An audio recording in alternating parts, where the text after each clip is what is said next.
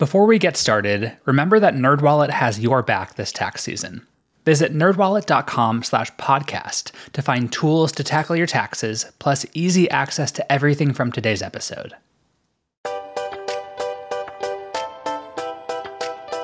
Welcome to the NerdWallet Smart Money Podcast, where we answer your personal finance questions and help you feel a little smarter about what you do with your money. I'm Sean Pyles. And I'm Liz Weston. As always, be sure to send us your money questions. Call or text us on the Nerd Hotline at 901 730 6373. That's 901 730 NERD. Or email us at podcast at nerdwallet.com. And while you're at it, please rate, review, and subscribe wherever you're getting this podcast. Also, I just wanted to thank all of the listeners who've sent us their money questions recently. We've had such interesting and insightful questions, and we can't wait to answer them. So please, please keep them coming. Absolutely. In this episode, we're going to talk to credit pro Bev O'Shea about how to improve your credit while paying off debt. But first, in our This Week in Your Money segment, Sean and I are going to talk about COVID impulse shopping, how to spot it, what it means, how to curb it. Right. This is something that I have definitely been guilty of, especially in the first few weeks of the pandemic. And this discussion is partially inspired by this article I read recently in the New York Times titled When Impulse Buys Make You Feel Safe. The piece by Kaitlyn Greenidge was about how she impulse purchased a toy vacuum for her kid after scrolling through the horrors of her social media feed for like several hours. And oh. that so struck home with me because I've done the same thing. It's like you want to be up to date on what's happening, but then you feel so scared that you need to do something to make you feel safe and in control. And it's just this dangerous cycle. And you end up with all of this junk that you don't need. Like in the beginning of the pandemic, I purchased new cooling sheets for my bed. I purchased a fancy vacuum. I bought a velvet tracksuit. So basically, I was like, yeah, uh, I still wear it a lot. Um, basically, I was nesting. I was buying things to make me feel secure and comfortable in my own home. Yeah. Did you do any of that when COVID first hit? I'd love to say no, but I am so embarrassed at how much money I spent in the first couple months. I was doing the same thing you were doing, nesting, and I was ordering food like it was going out of style. And I think if you mm-hmm. remember those first few weeks in the cities, it was really tough to get anything. Yeah. So I would order from Amazon, I would order from Costco, I would order from the local grocery store. And one day three orders came at once. I had so much bread and milk that I was giving it away to neighbors. It was just like, please come take this. We all had such a scarcity mindset. It seemed like we weren't going to be able to get anything, and we didn't know if we were going to be able to leave our houses. I mean, I expected to come down with COVID any day. I mean, right when COVID uh, stay at home orders came down, I had just gotten back from a trip to New Orleans. And so I figured that I was going to get sick immediately. Yeah. So I had to stock up and just buy stuff so I could live off of soup indefinitely. well, I recently interviewed Dan Ariely. He is a behavioral economist. He wrote a wonderful book called Predictably Irrational.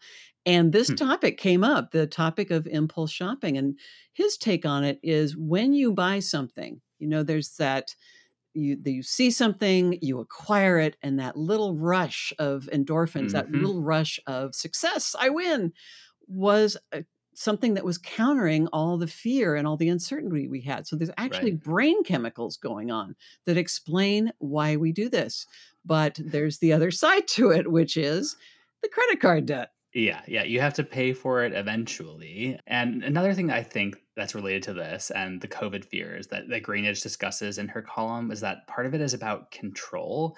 Being able to purchase something from your home, especially something that can bring you joy and make your home more homey, made me feel like I could still like better my life and interact with things, even if it's just with material possessions. Yeah. And his point was that we can take that and we can funnel it somewhere else. We can take that need for mm-hmm. control and do other things. One of the things he suggested, interestingly enough, was exercise and not exercise that's sort of indefinite. Like going for a walk, okay, that's great, but you can't improve. Whereas if you task yourself with trying to do more push-ups or more sit-ups every time you do hmm. it you can track the progress and it was like a light bulb went off in my head. I love walks i love hikes but that feeling of success control and achievement when you're actually pushing yourself physically. My husband's a big chin up person and you know being able to rack out 25 chin ups three sets of 25 whatever the heck he does it's like uh-huh. something he's really proud of. And I think it gives you that same sort of rush without the potential downside of having to deal with the bills. Yeah, I've been trying different tactics as well to curb my impulse shopping. And one has been working out. I figured since I'm in my home all the time, I might as well try to be active in one way or another. But I've also been doing more virtual window shopping, like putting stuff in carts and just like leaving it there.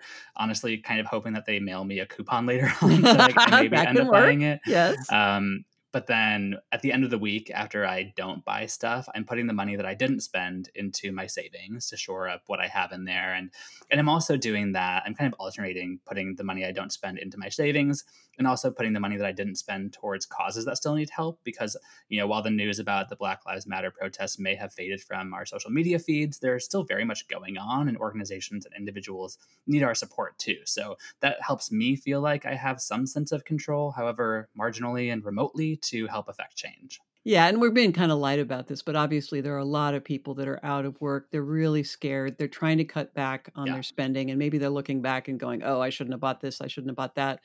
It's like everybody makes mistakes with money. Leave it in the past. We got to move forward.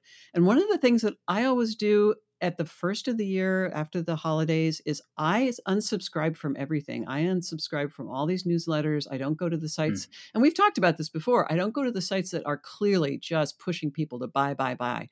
There's right. sites like the Non Consumer Advocate. I love that. I love sites about oh, minimalism. Oh, I love sites about frugality all this stuff is sort of countering this push to be a consumer to buy and it can really help you step back from that and not get sucked into this i need this shiny thing right now yeah it's hard to break that habit because it becomes almost compulsive this urge to purchase things and there's so many roundups of the daily deals and this mm. and that it's mm. like okay now isn't the time for that now is the time to focus on more important things like your savings, like the costs that are important to you. And also, if you have taken a hit to your income, making sure that you can ride out whatever rough patch you're in right now for the foreseeable future. Yeah, absolutely. All right. Well, with that, I think that we can move on to this week's money question and our conversation with Bev.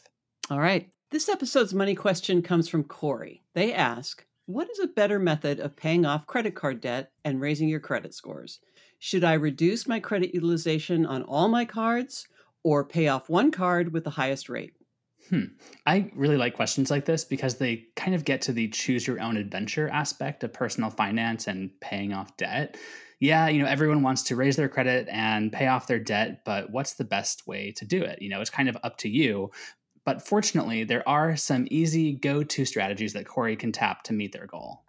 Exactly. Okay, so to help with this question, on this episode of the podcast, we're talking with one of our favorite credit pros, a nerd who knows this stuff through and through, Bev O'Shea. All right, let's get to it. Hey, Bev, welcome to the show. Thank you, Sean. I'm glad to be here. I'm so happy to have you because we have been working together for like four years now. I've never had you on the podcast, so it's about time. Long overdue. yes. So, Bev, our listener Corey has a question that's right up your alley. They're wondering about the best way to raise their credit scores and pay off debt. Should they reduce the utilization on all their cards or pay off the card with the highest interest rate first? Corey, you're asking about paying off the highest interest rate first versus paying off the smallest balance, it sounds like. Oftentimes, people get all worked up about which one to use when it really makes just a few dollars difference. You can use a calculator and figure it out. But for some people, paying off the smallest debts works better because they feel like they've won a psychological victory. It can also help your credit score just a little bit. If you have lots and lots of small balances, that can hurt your credit score. So it seems like it's a matter of personal priorities here. It can be. And usually, if you're managing your money well, and in my mind, that would be able to pay off or almost pay off, at least make some progress on your debts, you are managing your money well. If you're making progress that way, your score is going to improve or it's going to stay good. I actually read Corey's question a little bit differently. It seemed to me like they were saying, should I be reducing the balances on all my cards simultaneously? In other words, sort of spread the payments around so the debt comes down at once. But sounds like what you're saying is it might be better to pick one card and concentrate on that and then go down the road okay. yes that's what i would do there is some argument but i think i think the best thing is to have a focus rather than to do it scattershot Okay, that makes a lot of sense. That's one thing that we come back to a lot when we talk about debt payoff. You know, there's the debt snowball, there's the debt avalanche, there's the debt tornado. There are all these different ways to pay off debt. But the most important path to pay off debt is the one that you're going to stick with. And that's a matter of knowing your own spending habits. If you really want to pay as little interest as possible, maybe the debt avalanche is the method for you.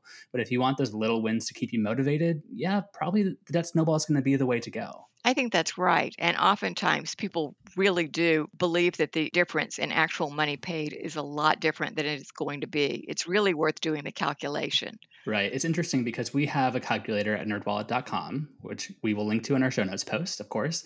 And we put these numbers in. You can do a toggle between the debt avalanche and the debt snowball. And really, the difference is so small, it often isn't really worth it, in my opinion. I'm someone who wants a lot of instant gratification. So that's why I like the debt snowball method personally.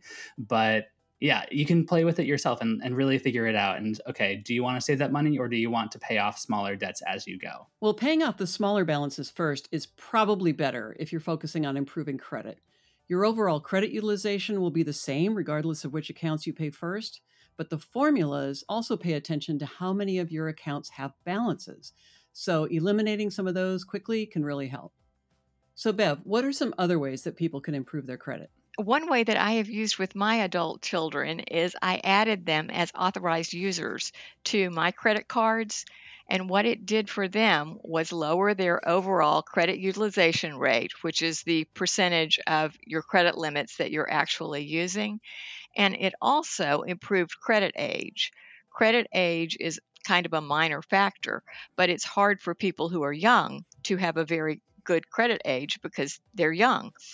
But if someone who is older, like a parent or aunt, grandparent, adds them as an authorized user, they can get an older credit age. And the older person doesn't really have to take a risk if they don't want to. With my kids, I didn't give them cards. I was just going to say, yeah, don't give them your cards, and then there's pretty low risk. Yeah. But it's interesting that Corey's focusing on utilization because it's something that can be a little hard to understand but at the same time, it's one of the factors that will change your credit score the most week to week, depending on how much you're using. So basically, credit utilization, as you said, Bev, is how much of your available credit that you're using. So, say one week you have way more purchases on your credit card than the week before. You'll see that in your weekly update on your credit score. But then when you pay that off, it'll go right back up. So it can really lead to some dramatic fluctuations. I've had my score drop or go up by 10 points in a given week, depending on how much I'm spending. So I think it's smart to focus on that for improving your credit, but you also want to make sure that you're still steadily paying down whatever debt you may have. Agreed. You can also make payments mid cycle. Yeah, because I'm a big nerd, I pay my credit card almost every single day just to keep that utilization at zero. really, I do. Okay. Well, I think we should drill down a little bit on this because there's a lot of misunderstandings about what kind of balances count towards your credit utilization. Mm. And people who pay off their cards every month think, oh, I don't have to worry about it because I pay off my cards. It doesn't actually matter if you pay your card in full every month, as you should, by the way, because the balance that matters is the balance on the day that the credit card issuer decides to report it to the credit bureaus. So you could pay that balance off in full the next day and the credit bureaus wouldn't know. So that's why it's so important to keep your credit utilization low throughout the month and also to pay attention to the credit utilization or the balances on each card as well as your credit utilization overall. That's another nuance that people sometimes miss. They think that if their overall credit utilization is low, they're fine. But if they have one card that's maxed out or anywhere close to it, that can be affecting their score. Yes. And another mistake that people make is they're so happy when they finally pay an old balance off that they celebrate by closing the card. Ah, yes. Not a good idea. Tell us why, Bev. Well, it's because your credit utilization is figured both per card and overall, but that can drop your overall credit utilization significantly and hurt your credit. And people are really disappointed because they feel like they've shown that they manage credit really well by finally being able to pay this big bill off. But it's very important to keep that card open.